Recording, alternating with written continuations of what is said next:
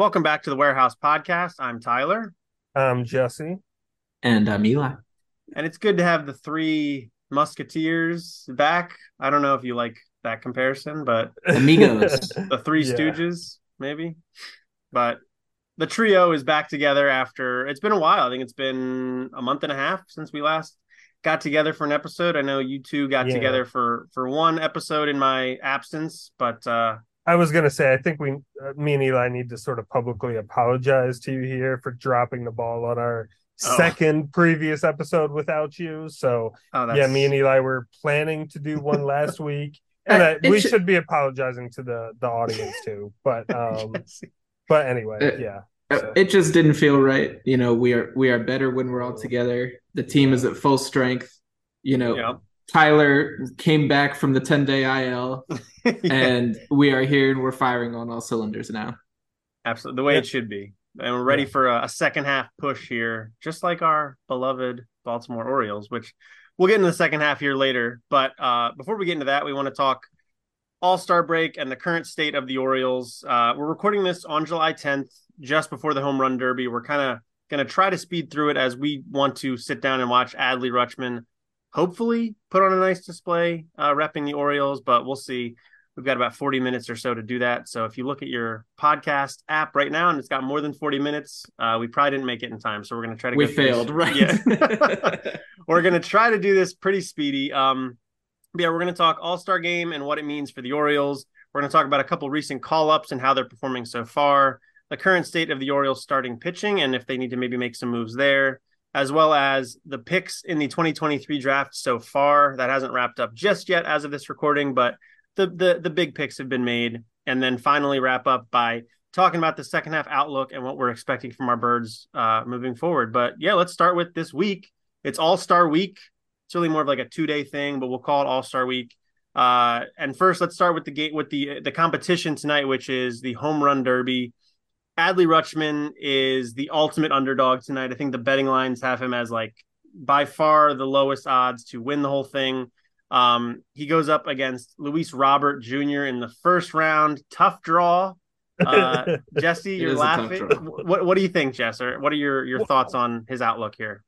yeah. I mean, there are a whole bunch of sluggers in this contest. Uh, so you, nobody is like an easy matchup, uh, not by any stretch. Uh, but of course, Luis Robert is.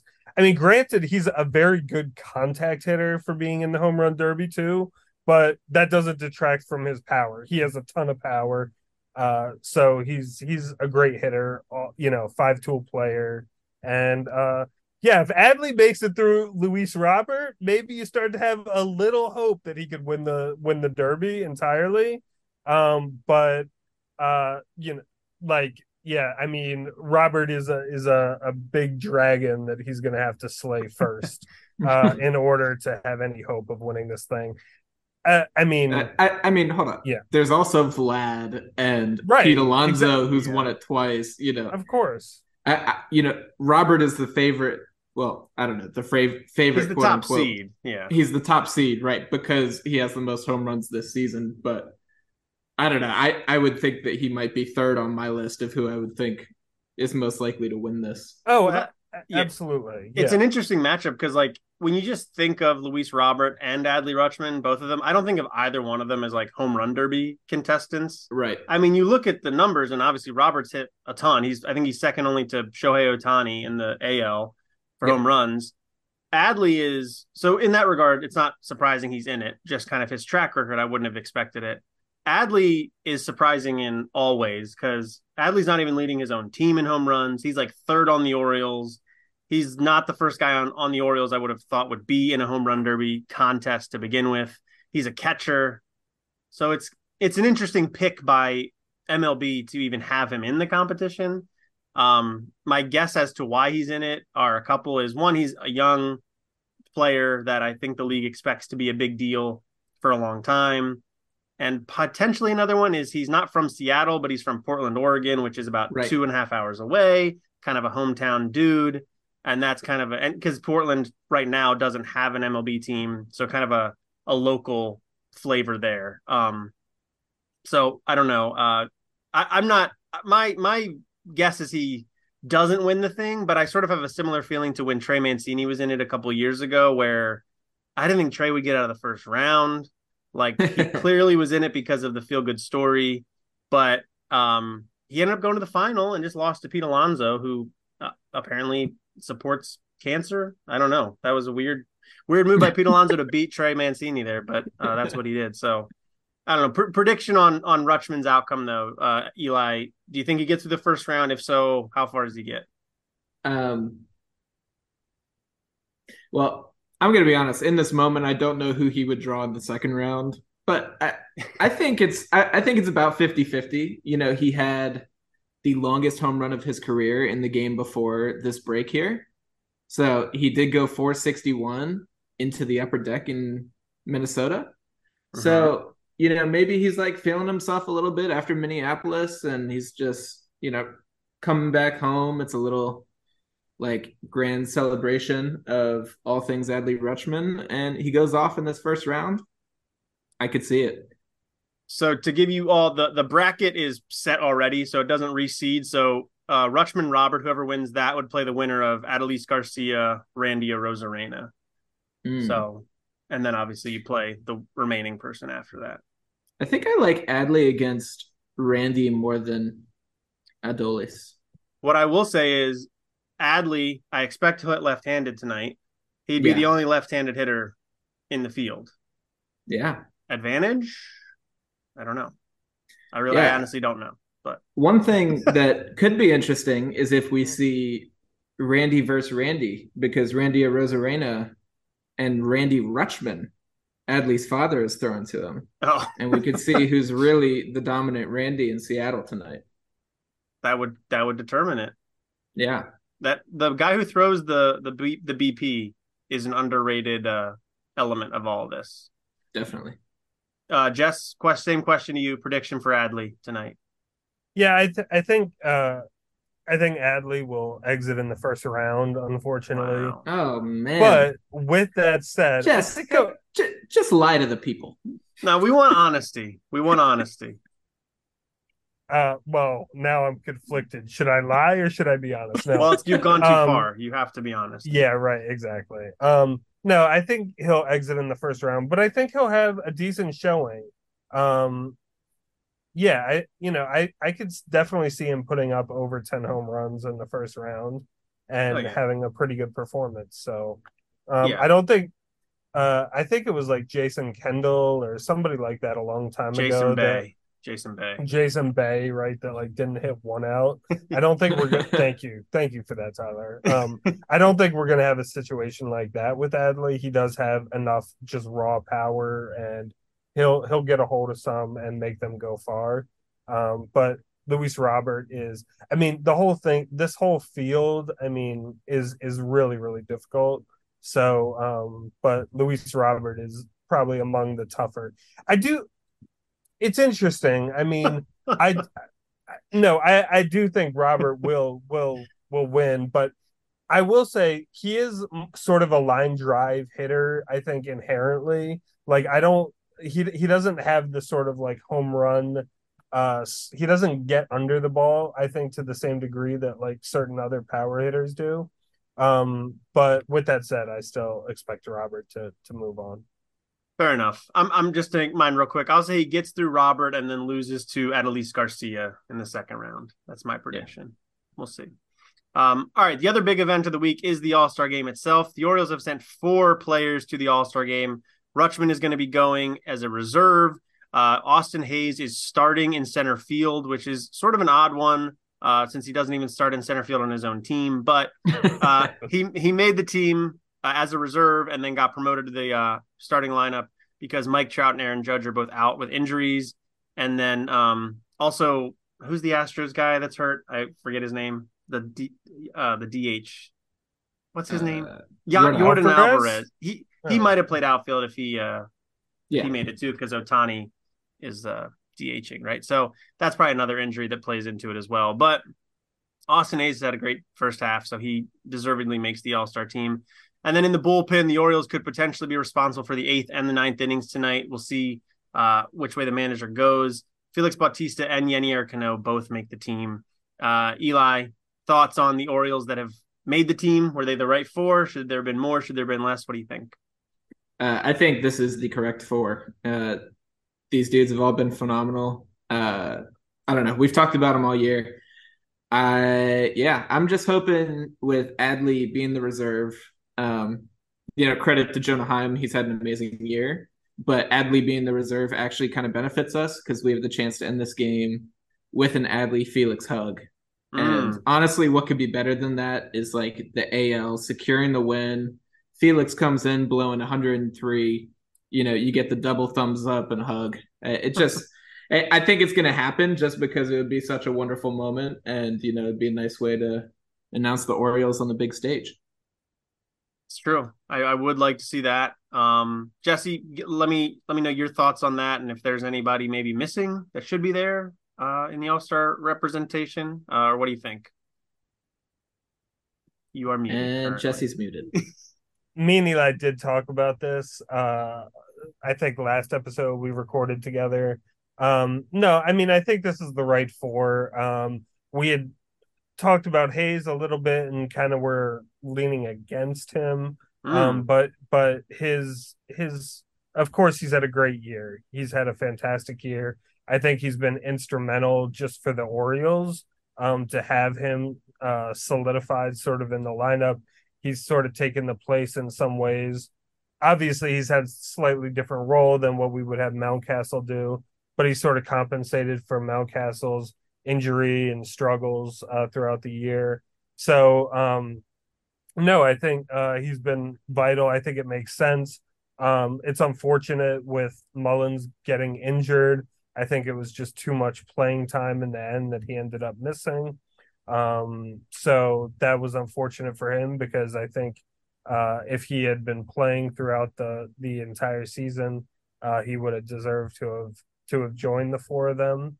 Um, but other than that, uh, no, I'm looking forward to it. Um, I don't I don't think anyone else on our team really has a real strong case to go. Um, I mean, maybe there's a case for Santander in there. Um, but you know, when you stack them up against some of the other guys like Ohtani or like Alvarez, of course, um, you just said Alvarez is injured, but um, you know, it's going to be tough for him uh, to make it. So, um, yeah. Did, did you say Tyler Wells? Did you mention him? No, I think he's the only no. other one that I would think is like a, a reasonable consideration. Leads the yeah. league in WHIP. You know, he's had yeah, a really I, good first half. But sorry, I think ahead, he's reasonable. I yeah, there's a certain factor of like flair and high strikeout yeah. numbers and any number of things that you know I, I think just work against him. Um, sure. Obviously, you know, I think all O's fans appreciate how good he's been, but on the surface, I think the home run numbers to the casual fan, the lack of strikeouts, that kind of deal, um, are probably just deterrents. I, I think the other thing with that too, though, is this is sort of Tyler Wells' breakout season, um, mm-hmm. at least in the starting rotation. Um, he's had good seasons in the past in the bullpen for us, but this is sort of his breakout. So you know, give it another year. If he has a, a, a similar year next year or the year after, I think we will see him in the All Star game. But I think, like what Eli said, you know, um, it just, yeah, it just, uh, given all those considerations, it doesn't make as much sense. So. Yeah, no, I, I hear that for sure. He he definitely reminds me of like when Chris Tillman made an All Star game though, where it was like, oh yeah, like he's the best pitcher on a team that doesn't have a ton of good pitchers, but the team is good. I could have seen Wells getting a nod there, but um, yeah, I understand him not not making it. But very excited for the All Star game tonight. Uh, hopefully, it'll be a good one. But uh, let's move on to a couple promotions that happened this the past couple weeks that we haven't gotten to quite yet on the show. Colton Cowser and Jordan Westburg have both been promoted from AAA Norfolk. Um, you know, these were promotions that I think we all expected to come at some point this season. Westburg has had a good season plus in Norfolk between 2022 and 2023.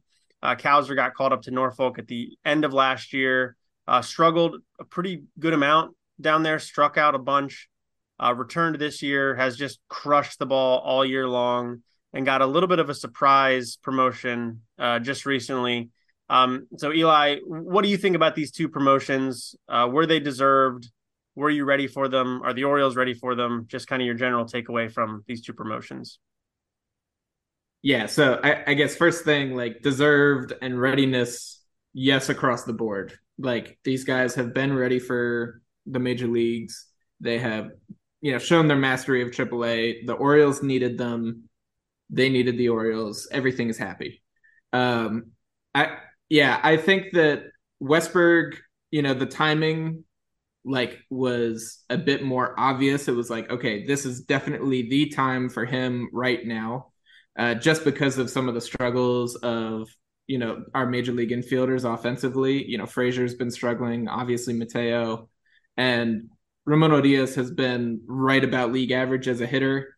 Um, he's been getting a little bit more time recently, but you, you know, no, uh, no one of them has really taken hold of a position. I think the way that the Orioles would have wanted them to, and the, um, I don't know. I think that you know, with the flexibility that Gunnar gives us, we have the opportunity to inject, you know, a MLB ready bat into the lineup, spell those guys who are all struggling for a time, slide Gunnar over to short, which we've been doing, and it's a supernatural fit on this team. Um, I think that Westburg also, you know, the Orioles have been stacking up switch hitters and lefties, and that's all wonderful. Westburg is, you know, a nice amount of thump and contact from the right side. You know, he's a super well balanced hitter.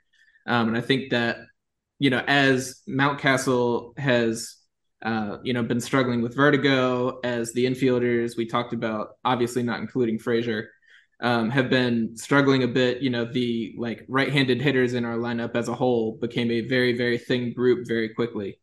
I was pretty much just Austin Hays representing. So um, it's nice to inject a good right-handed hitter.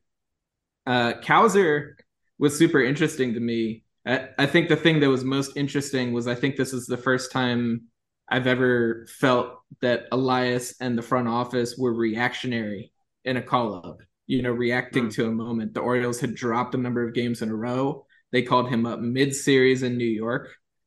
And, you know, obviously it's worked, but, um, you know, we've won five in a row heading into this break with Cowser. It's kind of cool. He's never lost an MLB game. But, um, it, you know, it's just a bit more interesting because obviously we do have like four starting caliber outfielders right now, two of which are borderline all stars one of which is Santander, who hit 32, 33 bombs last year. And the other one is Aaron Hicks, you know, who came over and like was on this otherworldly run. So there's much less of an obvious fit for the Orioles. That said, I think they've done a good job managing it, uh, rotating Santander and Hicks through the DH spot. They've gotten Santander some time at first base. Um, you know, when they want to play some matchups, pulling O'Hearn out of the game against a lefty, et cetera, et cetera. Um, I think the Orioles have managed it really well, but uh, I think it was like reactionary in a good way from the front office. You know, I think that they were saying, okay, we are starting to see ourselves fizzle out a little bit. Let's give this spark. And, you know, based on two double digit wins against the Yankees and then the Twins, I, you know, you got to say it's worked uh, from the short term results. So super exciting. Um, I, I think both of these guys are studs. I think you know, we'll see how the trade deadline goes, but they definitely could be fixtures in our lineup for a long time. Um, yeah, just super exciting. Yeah, no, I mean it's it's awesome. Like I agree with you totally that it was sooner than I expected. It caught a lot of people off guard. I'm just so used to the the Twitter uh, you know, atmosphere complaining about so and so not being on the roster day after day after day and saying, well, Adam Frazier's hitting 210 over his last 12 games. Like Jordan Westburg's hitting 350. Like promote Westburg. Instead, they they jumped the gun a little bit. We'll see how it goes. Um, I think this is indicative of how the Orioles are going to uh, address any offensive woes for the rest of the season. I wouldn't expect they make any big moves on the offensive side because we do still kind of have one one card to play there, and that's Heston Kjerstad at some point. If he keeps right. hitting like he has been, I would imagine that'll happen as well. But yeah, uh, really exciting. Um, Jess, you're welcome to give your thoughts on on the timing of the promotion, um, as well as maybe what you're kind of expecting from these two moving forward. Well, uh, I mean, so especially if I mean, I guess I can start with Westburg, especially if he is playing and hitting as well as he has been. I expect him to be, keep making it into the lineup every day. Um, think Cowser is going to get the bulk of the playing time. Um, I could see. I mean, he's not playing great right now, which it's fine. It's only five days through, and I, of course, would expect him to turn turn it around. Um, you know, more so, uh, you know, at some point in the near future. Um, I I think I agree with Eli. The Orioles have been balancing really well uh, playing time, and there are going to be some tough decisions that are coming up for the Orioles. Um, but I expect both of them to be, if not uh, close to, if not everyday players, um, like throughout the rest of the season. Um, things can change obviously if if there is a, a, real onset of struggles which you know as good as these guys are we have to remember i mean it, it is their rookie season and we have to be prepared um and have a backup plan if they do start to struggle so um i mean at add what i mean westburg's been so impressive i mean we all remember adley's first month of the season when he really struggled. Adley's sort of struggling right now. Um, but uh, the thing is that uh, I mean we we need to have backup plans and we need to be prepared for if these guys do struggle. But barring any um, major setbacks, and uh, you know, I expect these guys to be playing almost every day. Um, I I will say, uh, being a little you know, looking into the future, uh, if I am, of course, you know, the fact that we're making the playoffs, I mean, you could say we're playing with house money or whatever. I don't like that analogy, but it's just sort of the easiest one uh, to say right now. You know, the Orioles making the playoffs, you could say the Orioles are sort of playing with house money because they're way ahead of schedule in terms of winning and, um, you know, the fact that we're, but uh, if I am assessing sort of and thinking about our playoff uh, journey, um, if the Orioles were going to win this year, like we have, we were always going to be heavily reliant on a lot of young talent, right?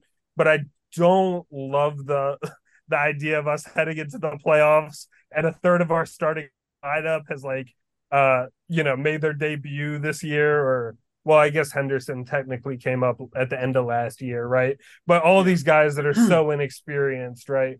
Plus, you have Adley, right, who's just two years into his career, you know. Sure. So I don't, I don't. thinking about, I think it's going to be a big challenge for Hyde to figure out a sort of way to overcome that. Um, the pressure, the emotion. You know, they're going to be playing against these guys who have been to the playoffs every year. Um, and as far as, you know, even continuing through the season, right? Trying to figure out if a guy does struggle for a week, okay, what do we do, right? Do we start sitting him more? Do we give him half the playing time? Do we keep him in there and push through and hope that he's going to figure it out? Like those sorts of considerations are going to be really difficult and challenging, I think, you know, when the Orioles are trying to make a push for first place in the division or up their seating in the playoffs and stuff like that. Those things are going to be really hard. So I'm concerned about our playoff picture and what seed we're going to have when we get there and sort of, you know, how those sorts of decisions are made when these uh, young players inevitably experience adversity. But then also, what are we going to do when we get to the playoffs and we got a bunch of rookies or near rookies that are making up half of our lineup? So. Yeah, no, I think that's totally fair, and I think, you know, unfortunately or fortunately, whatever, like this was always gonna be what had to happen at some point. Just the way Mike Elias has built this team is there was no avoiding it. There was to be a year where you needed to debut a bunch of guys at the same time, and like I said, Kjerstad's probably going to be up at some point unless he's part of a trade package, which is entirely possible. But yeah, I and I unfortunately, well, not. I mean, it's awesome the Orioles are so good this year, and the Orioles need to take advantage of the moment. You never know if this is going to come again and be on like this 9,500 win pace again, even if things go well. This can never happen again. So the Orioles need to take advantage of this moment. They need to find reinforcements at the trade deadline, that's for sure. But at the same time, I think we all are aware that I feel like for the longest time, 2024 has been the year in most right. people's minds for when this was all going to start to click. And that maybe baked in this year. And maybe we thought this year was going to be like an 85 win year. Last year was going to be like a 70 win, 75 win. It's all happened a year sooner. Um, this is just what's going to happen. But I think that's totally fair, Jesse, that a team with a bunch of young players is not exactly set up great to find a ton of success in the postseason. But the Orioles, I think, have tried to thread that needle, and that's why they went and went went and got an Aaron Hicks to kind of bring that veteran influence in. They kind of got the insurance policy before they got the players up here. They sort of did it in reverse a little bit, and I don't know if that's going to work out. Um, right now, though, I would say the offense is like not what I'm worried about at all. I think the offense is in a good spot to be competitive. It's more the pitching that I'm worried about, and that in its own way has a lot of young-ish guys and unestablished players in you know Kremer, Bradish, Grayson Rodriguez. Um, that's a lot of guys that don't have a super long track record. So I think it's it's Absolutely. not as obvious on the pitching side because the guys aren't quite as young, but the same problems kind of pop up. And yeah, it's it's going to be a tough thing for Brandon Hyde and and and even the front office to to sort out. That's that's totally valid. Um, all right. Anything else to talk about on Cowser and Westburg before we move on? All right, let's talk starting pitchers. Uh, as we just kind of referenced a moment ago, uh, that's kind of been the spot on the team for most of the season. That's been a bit worrying, um, and there hasn't been any sign that it was going to improve too much until just recently. Uh, the starting rotation has a 3.26 ERA over the last 10 games. They're averaging just under six innings pitched per game. Even Cole Irvin's been pretty solid lately. Uh, just his last start, he went six and a third, allowed one earned run on three hits uh, against the Twins. Not to mention, Grayson Rodriguez looks really good in AAA Norfolk again. Uh, he seems to have figured out uh, a lot of the walk issues that he's had. He uh, this la- most recent start was only three innings, and according to the Orioles, was a planned shorter outing as they it seemingly tried to temper his innings as the season goes on. Uh, but the start before that, he went six scoreless and struck out 12. So, uh, Eli, I ask you as our resident pitcher, um, what do you think about the rotation right now? Is everything fixed? And uh, is this are they going to lead this team to glory or uh, or what? Everything fixed is a relative thing. So, you know, in terms of do we have a staff, you know, that is competitive in Major League Baseball? The answer is yes. You know, I think that Bradish, Kremer, and Wells are showing us what they're capable of. I, I you know, I think that the performance that they have is here to stay. Um, I think all of them have refined themselves. You know, they all showed flashes at times last year. Um, you know, Wells was more consistent, but battling the injuries. Uh, Bradish had a super strong second half. Kremer was similar. This year, you know, I think they're finally starting to put together their full repertoire. Bradish is using the slider more. Wells is, you know, just managing to keep people off base, which is super important when you give up 18 home runs a game.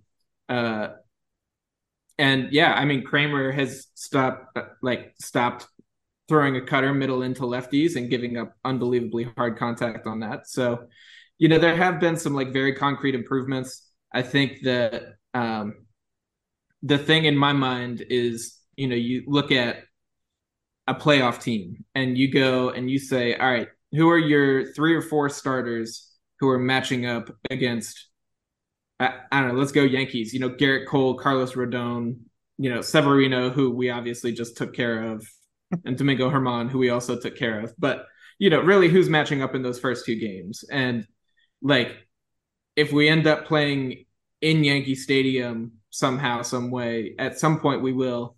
You know, the thought of Tyler Wells going in and being so homer prone is concerning.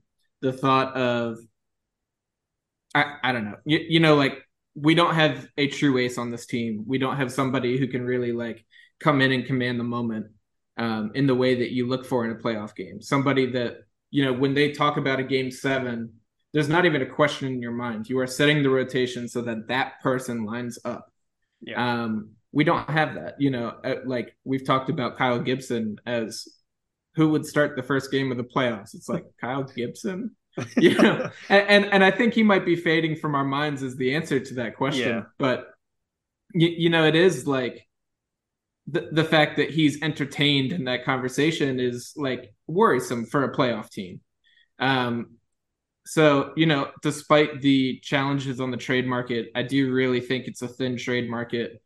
Um, I, you know, I think that the Orioles need to find a way to cough up some prospect capital and find a way to lock down an Eduardo Rodriguez or Lucas Giolito. Excuse me, somebody who, you know, like while they might not be a Gerrit Cole, because Gerrit Cole is not available this year. You know, they are the top line of the market. They show some investment, and we have that face, you know, that we say, this is our guy heading forward this year. Um, I think that's important, and I think we need to make that commitment.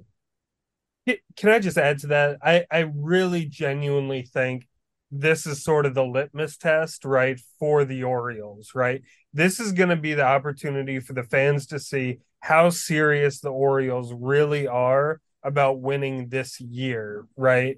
And if the Orioles decide to not go get a starting pitcher at the deadline, then I mean, of course, you know, Hyde and Elias will do everything possible, right, to try to win in the playoffs when it gets to that time. It's not like they're not going to be like staying up all night trying to figure things out. They are, obviously.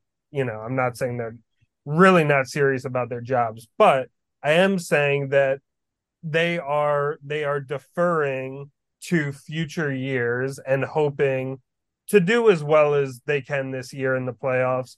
But they are really not giving the team the resources and what it needs to be successful in the playoffs.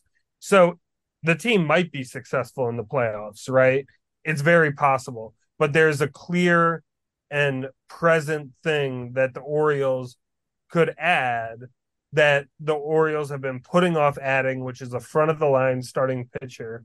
And now that we have this success of this Orioles team, we'll we will really be able to know whether the Orioles and the front office is really going for it this year or not. If they don't get that front of the line top end you know, I'm not saying it has to be a Gerrit Cole, but if they don't go get an Eduardo Rodriguez or Giolito or somebody in this ballpark, then they're really not serious about winning this year overall. And um, they're hoping things, you know, will repeat themselves in the future and they're going to have um, more chances in future years. But um, I think the Orioles are in a position where they, right, just like you were saying, Tyler, this can never be guaranteed every opportunity you have to win a World Series, you cannot take it for granted. So I think the Orioles need to act and act decisively and try to make the team better to prep for the playoffs.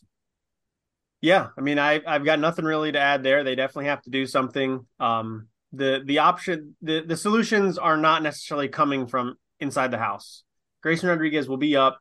I think he'll be better than he was the first time but he's still a rookie. I don't think you can say, hey, this is our ace for the playoffs. Just not realistic. John Means, it sounds like we'll be back at some point, but he's not going to be no hitter John Means. Like, I don't think you can expect that from a guy coming back after being out for more than a year. I think if John Means comes back and can be a multi inning weapon out of the bullpen, that's awesome. And they need that too. So I don't even, I don't, I don't turn my nose up at that at all. But I, he's not the ace answer to to the issues. But yeah, they need to do a number two or something. Uh, they need to get a number two or a number, uh, hopefully a number one. I just don't know. Getting a number one in the middle of the season doesn't feel like this Orioles regime's type of move. I just right. don't. Absolutely not. I don't see it. I think they would love to go sign somebody unrestricted, which Eduardo Rodriguez likely will be this off. He's got a player option for $18 million. He's not taking that. If he continues to pitch and doesn't get hurt, he's not taking that. So I don't see it happening. I could see a number two for for a Giolito or something like that if they could. I think like Hudson Haskin is a player that's probably going to be on the move. He's got to be protected from the Rule Five this offseason. There's right. not a lot of room on that roster for it. I think Joey Ortiz could be on the move as much as it might hurt some of us here at this podcast. The outfield, the infield's getting crowded. I could see him on the move. Um, and then you know you start to get into like the Heston Kjerstad types. That feels kind of rich for this front office's blood in terms of moving yeah. a player for a pro, for a for a one year rental. So we'll see. Um, pitching's, pitching's better. Yeah, go ahead. Sorry, what do you think about Mountcastle these days? Um, do, do you think we're like looking at a true platoon with him and O'Hearn, or do you think that we're like and potentially Santander moving on? kind of. I I like having Hmm. Mountcastle for this season. I don't view him as like a long term fixture in the lineup. Yeah. Um, and I think you know all the issues we see with him are exactly what other teams see with him. But no, I, I kind of love the idea of him hitting against playing against left-handed pitching because he's Right. crushing them this year, and he's he's still a really good power threat on this team, which we need. They don't the Orioles don't have a ton of power. I mean, maybe if, if Gunnar keeps hitting like he is, that's huge. Uh, Anthony Santander has been great the last month or so, um, but they need the power. Uh, and I would keep Mountcastle for now, but I think in the offseason, he can become some sort of a trade chip. I don't know what he's worth, but I like the idea of a platoon for right now. Um, I like it. yeah, go ahead, So- Jess.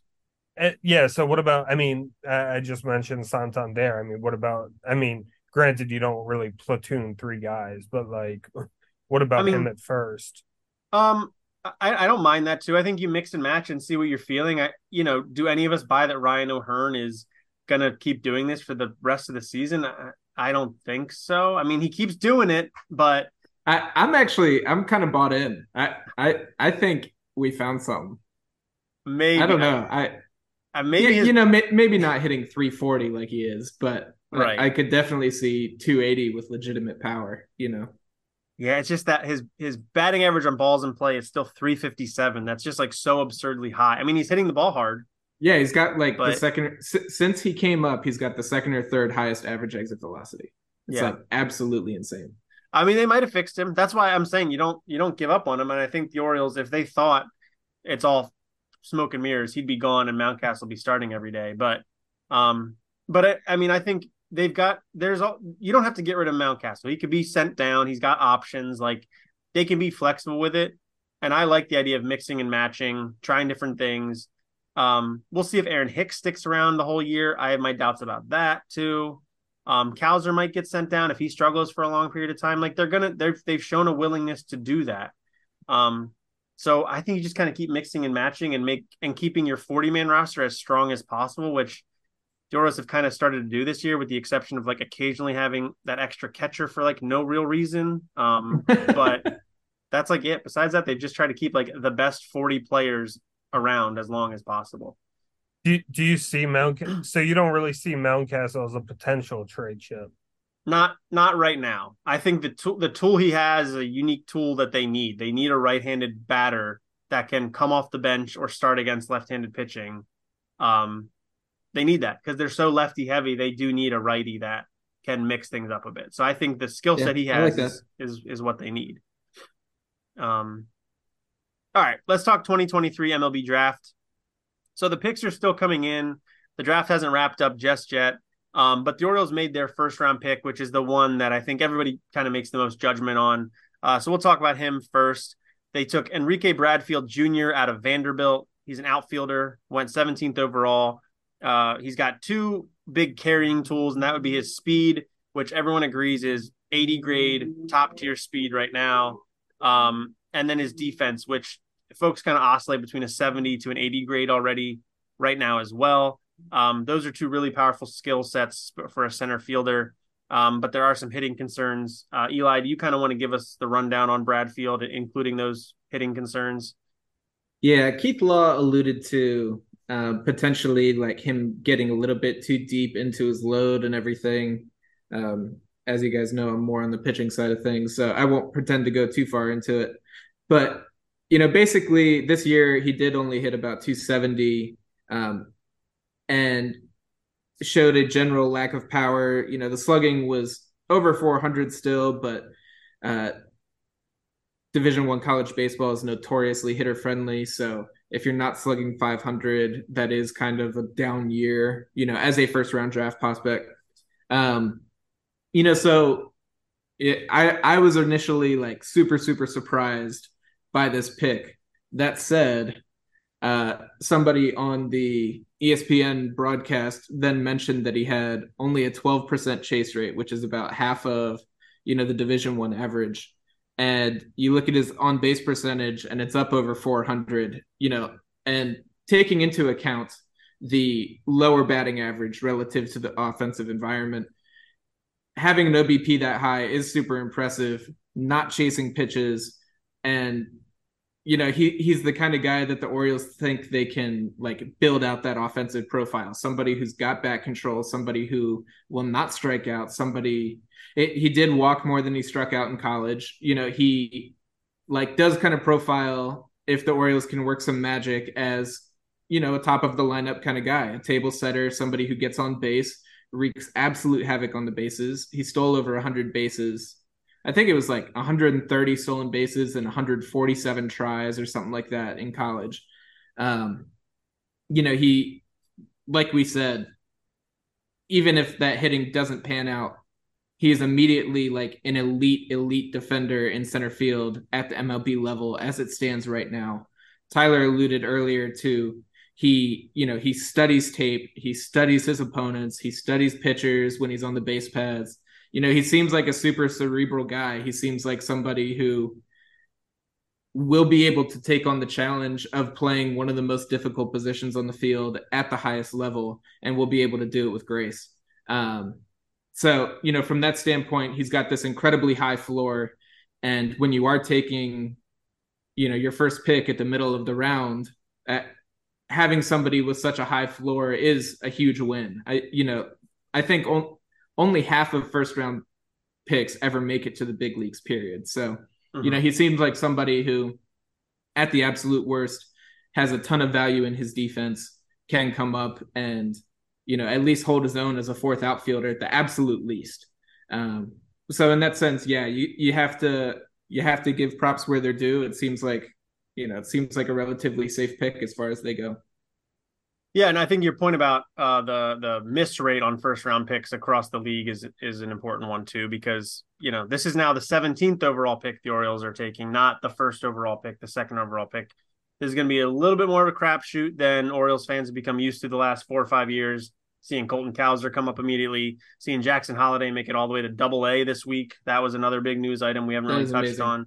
Yeah. Um, that's probably not going to happen. I mean, Bradfield could come that fast because he's a college outfielder, but uh, yeah, it's going to be a little bit of a different circumstance there. Jess, your take on the on the draft pick uh, of Bradfield and anything else you want to touch on so far with the draft?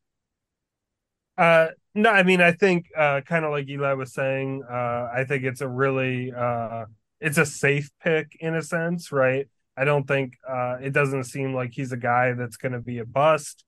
Of course, injuries could happen, but you know, I, I, I think he's one of the safer picks uh, the Orioles could have made. So I think it's great in that sense. I feel like Eli said everything except the most like common thing that's been circulated is that his MLB comparison is Kenny Lofton, which hmm. I mean that would be great if he turned into a Kenny Lofton. yeah. So um yeah, I I don't think Kenny Lofton didn't make the Hall of Fame, but I think you know he was sort of in that conversation, like he was yeah. that good. But this isn't about Kenny uh, Kenny Lofton exactly. So, um, no, but I mean, I think he's a safe pick. I think there's a lot of excitement around him. Um, I've been, you know, I love that the Orioles are now a team that has some speed, and that's a really exciting uh, component of baseball. The Orioles have not had for a long time so I, uh, if he ends up being the center fielder of the future for the Orioles, and you know, I could imagine him. Uh, I mean, maybe him and Mullins will play at the same time together, and you know, he'll play in left or something. Uh, but I could also see a situation where he takes over from Mullins in center and sort of hits first in the lineup and you know has another has 40 or 50 stolen bags in a year. I mean i i was listening to the guys they were talking like in the realm of 60 70 stolen bags stolen bases at the major league level which that sounds pretty it, that sounds i mean if i mean that would be absolutely incredible. Uh yeah. that was his situation when he got to the major leagues. Um of course i think a lot of that would be determined by his batting average and on base percentage uh, whether he would be able to achieve something like that. Not, you know, it's a skill that, um, yeah, stealing bases requires first getting on base. Uh, so, uh, but as we've learned with Jorge Mateo, exactly right. So, um, but uh, yeah, I mean, I, I, it's definitely exciting, and it, I appreciate that the Orioles are, you know, beginning to value this skill set in a way that the Orioles have not in the past. So no, I'm really excited for him. So yeah, I just out of curiosity, I looked up Kenny Lofton's baseball reference. Um, so his career, he get he generated 68.4 career WAR, which is fantastic. Um, not in the Hall of Fame, you're right, Jess, but he did make six All Star games and won four Gold Gloves and led the league in stolen bases four or five different times. Um, the most bases he ever stole in a season was 75 in the 1996 season. Um, so if, if Bradfield gets anywhere close to that, this is a home run uh, pick. I, I will. I, oh, go ahead. I was just going to say real quick, you, you know, like the the idea of 60 70 bags is not totally foreign. You know i'd say yeah. Esteury Ruiz and ronald acuna are both on pace for that this year with the new rules. So yeah doesn't ruiz you, you have know, like 40 something or right. that's absurd at the yeah but both of them are just going crazy. I think they both have 40 um, oh, okay. yeah but it, you know it's like I, the speed is legit and you know he talks about how he studies pitchers. He talks about how you know he notices shifts in their posture shifts in you know just the littlest littlest uh giveaways that you know can tell him when they're about to come throw over come pick whatever um, so it's it, it's more than just running fast right like you're talking about he also course. has yeah. this he has right. the particular base stealing skill is what you're saying yeah exactly yeah right so yeah, no, it, will be good. And I think like one last thing on that is just the the thing that t- scouting reports have started to say about the well, not scouting reports, but just like scouts and people in the in the industry have started saying about the Orioles is that they've kind of earned the benefit of the doubt when it comes to developing hitters right. with with issues. Like the Orioles currently have the secret sauce with developing hitters. Um, so they feel I, I, it's the type of thing where if you pick the Orioles picking Bradfield is very interesting. Whereas a decade ago, the Orioles picking them would have been like, well, he's gonna fall apart, and they're not gonna, they're not gonna figure that guy we'll, out. So that's a shame. We'll never see him again. Yeah, right. Exactly. Yeah. yeah. No, but I, I guess you know to comp him to somebody else in the system offensively, you know, the speed and defense are a totally different thing. But you know, if we could turn him into a Cesar Prieto, you know, and he has that sort of like bat the ball skill, on base percentage, you know, like that yeah. kind of offensive profile, yeah. then that at the major league level is unbelievably valuable. You, yeah. you know, he instantly becomes probably a top five center fielder in the game uh, just on the defense alone. And yeah, I, you know, so th- there is a path to seeing him becoming a productive major league player. Yeah, Absolutely. So we'll see. Uh, he's hopefully going to be a fast riser, but um, yeah, that that was the start of the Orioles draft. We will have more on this once the draft's complete and we get a full picture of, of what the Orioles did there. Um, but yeah, uh, interesting first pick there. And then finally, we just want to wrap up with some second half outlook and predictions. This should be pretty fast because we are going to do um, one more episode before the trade deadline, but it's likely that some moves happen between now and then. Um, but the Orioles entered the, the All Star break only two games back of the Rays. That's like the smallest gap they've had in months. And uh, so I asked to you, Jesse, can the Orioles, we, I think we all right now expect the Orioles are going to be a playoff team. It's just trending that way. But do you think they can win the American League East, Jesse? So I, I, what I'll say is I think this question entirely depends on what the Orioles choose to do at the trade deadline. I think okay. even if the yeah, I mean, I, I think even if the Orioles don't do anything, I think there's still a remote possibility that the Orioles can win uh, the division, even with doing nothing at the deadline. Um, but I think it, it is a remoter possibility. I think uh, the the I, I think we have to keep in mind the competition of who we're against in this race, which is the Tampa Bay Rays, which is an organization that has been here before that knows exactly what they're doing. I mean, I know you don't like the organization, Tyler, from you know, yeah. they're they're very business like, right, in yes. how they run and and cold blooded, I guess is another good way to say it. But um but with that said, they're effective in a lot of ways. Sure. So I I would not love to be the Orioles in a situation where we're you know, going toe to toe down the wire with the Rays. That is not the situation, I would draw it up in my head. Um, it, I, I so I mean, of course, you know the Orioles have gained ground on them, and we are like we were saying, only two games out. We haven't been at this place any been this close to them at any point in the season. Of course, they got off to the amazing start at the beginning of the year. Um, but so I, I, I wouldn't count on it, but how much a question of this first round uh, of the of winning the division, how important is that?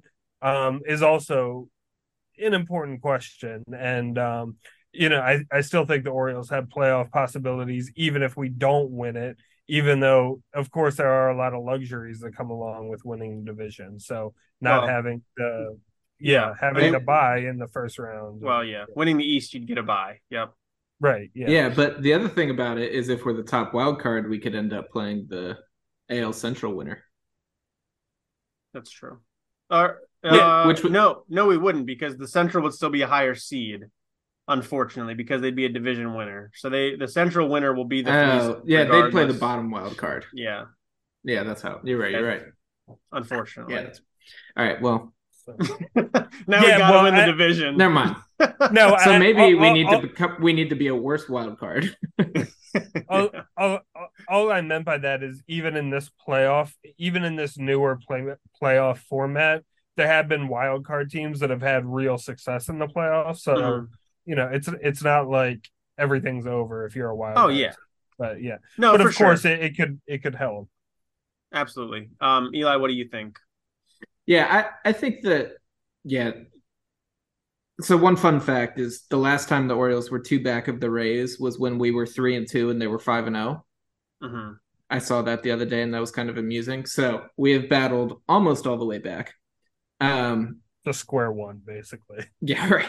But that said, you, you know, I think that this Orioles team is very, very genuinely good. Um, you know, we talk about superstar talent as something that's kind of missing from us. I do think that, you, you know, it if we do have that, I think it's coming in the form of Gunnar Henderson. He's really, really caught fire and is starting to become that like, you know, the the name on the lineup card that gets circled. Um, Adley yeah. has been a steady producer all year, but Gunnar's just shown the ability to impact the ball in a way that Adley has not. Um, and that's not a knock on Adley in the least. You know, he is an incredible on base guy and he belongs in the heart of absolutely any lineup. Um, but you know, like I, I think we are starting to develop a little bit of that star power. And then I think at the same time, you know, this lineup just keeps getting longer. You know, you look at somebody like an Aaron Hicks who, you know, like still debatable whether he'll be able to keep this up all year, but having him hitting seven is just such a better position than, you know, 98% of teams in the league. Um, which mathematically would exclude all but one team. So that's not a literal statement. but you know, like uh, you know, and we've got Westburg and Cowser down hit, hitting in the bottom three of our lineup. There's yeah. really like you look at this lineup and for a starting pitcher, it's absolutely relentless. Um, and so I think in that way, like this team really is rounding out in the form. And I think that we're formidable. You, you know, I don't necessarily think that that means this team is at, you know, the best form that it could be over the next five years. I don't think that's true. You know, like I think we can add that impact. But that said, like I, I think we absolutely wear people down. We saw it with Joe Ryan uh, this mm-hmm. last game before the break. You know, he's got us through four scoreless. He's absolutely mowing us down. And you just get him to throw enough pitches by taking good at bats, making him actually have to work his way through the lineup. And sure enough, we get him out in the fifth inning and end up scoring 15 runs. So, you know, I think that this lineup is really, really capable of going toe to toe with a lot of teams in this league. Um, and I think it bodes well. I think there is an outside chance we take the division. Um, I like my money would be on the Rays, but like we've said, I think if the Orioles go out and make some moves, then uh, we put ourselves in a good spot. Yeah, absolutely. I mean, what I will say is the Orioles are even with the Rays in the loss column right now. They've played four fewer games than the Rays, which is a positive and a negative. The positive is we've got a very clear path that we don't need any help from the Rays to tie them in the division. We could win those four games and we are tied The negative is that means we've got fewer off days the remainder of the season compared to the Rays, and that's a bummer. That's just the way the schedule has happened. It's not been a ton of rainouts or anything like that. Um, but right there is a very clear path to to taking the division because the Orioles also play the Rays a couple more times in the second half. So certainly possible. I agree with you guys that the Rays are probably still slightly ahead just because the pitching there's just a difference in the pitching, the ability at the top of their rotation compared to ours. But as we've said in this podcast episode, uh, the Orioles have plenty of prospect capital there to make a move to uh, correct that and even the playing field. And then I think, you know, once this offense is firing on all cylinders, you could make the argument it is better than what the Rays have. Um, but we haven't seen that just yet. So yeah, I, I definitely think you uh, you give the advantage to the Rays, but the Orioles certainly have a shot. Um, and it's just crazy that we're we're kind of just talking as if the playoffs are a foregone conclusion, which they aren't. But this team just keeps chugging along, um, and it's hard to not feel positively about them. Um, and until they prove otherwise, that's how I'm gonna look at them. So we'll see. Um, but yeah, anything else to talk about with uh, you know how the first half has played out and what you expect from the second half before we get out of here and and watch Adley? I got one question about the second half here. Hit me. Ignoring trade deadline possibilities, is there a chance we see Coby Mayo in September? Oh, the infield. If he's a third baseman still, which the Orioles are right. putting him that way, whereas a lot of scouts have said he's a right fielder. If he's a third baseman, I don't know where he is gonna play. Um, you, you can see a like I don't know, Westburg at second, Gunnar at short, Mayo at third, or DH. Yeah, that's just. I mean, that's a lot. I know that's, it's a lot because he he plays. He's just like, been on this such a ridiculous rise. You know, like it, it does remind me of Gunnar in yeah. last year in 2022. It's you know? possible. I mean, I think didn't this is one of the fun facts about Bradfield, the guy they just drafted, that he played in little league or or with he did with Coby Mayo. So yeah. to say like a guy we just drafted is the same age as a guy that is going to be debuting on the team, you know, next month. Hey. Is that I mean it's possible. It's definitely yeah. possible. I just that's adding to Jesse's comment earlier. That's another very young player thrown right. into the mix there that um yeah, I mean the fact that he's been promoted to AAA, uh, he's on the doorstep, so it's certainly possible.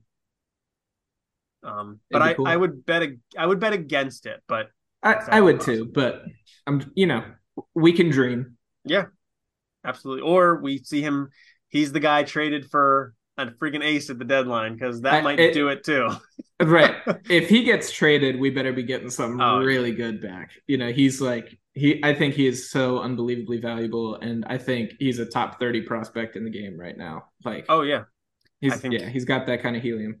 You're right about that um, which that becomes a whole different conversation we might have to have in a couple weeks here is who are you okay with the Orioles giving up depending on the return but um, we've got a couple more weeks to dream about that I think yeah they're gonna have to make some tough decisions yeah absolutely but it's nice that we're in this position because uh, it's been a long five years so exciting. Um, but all right, cool. Well, we'll wrap it up there. We're we did go over our 40 minutes, but looking at my TV right now, it looks like we're just gonna get this done in time. Um, but so what you guys can do to support the podcast, uh, give us a follow on Instagram, so uh, Twitter, Facebook. We're at the Warehouse Pod. We don't have a Threads account yet, but I guess we should probably do that. I, I uh, guess yeah, we got to look into it between now and and us uh, publishing this. Hopefully, we get our handle, but um you can also please subscribe to the podcast on Spotify, Apple Podcasts, or wherever you get your podcast. Just search the Warehouse Podcast, and uh, we should pop up there. Also, go to the warehousepod.substack.com, uh, and uh, you can subscribe to us there, and it'll get emailed to you. And for those of you unfamiliar with what Threads is, is it's Facebook slash Meta's new Twitter competitor, basically. Um, yeah, I, I just want to throw out the reason that Tyler felt compelled to say that is Jesse messaged us and said, I don't know what this is. it's okay. Jesse only goes on Instagram uh, and that's it. So I understand he doesn't understand that this thing that I'm sure Instagram has been pushing on us on Instagram. Uh, yeah, he doesn't know about that thing, but yeah. no problem. Um, Thank you. but any anytime, Jessica, we're here to educate. Um, but yeah, I think that's we all we've got. So thank you so much for tuning in. Give us a follow, give us a subscribe, and rate us five stars if you can. Uh, until next time, this has been the Warehouse Podcast. I'm Tyler. I'm Jesse. And I'm Eli. Thanks for listening.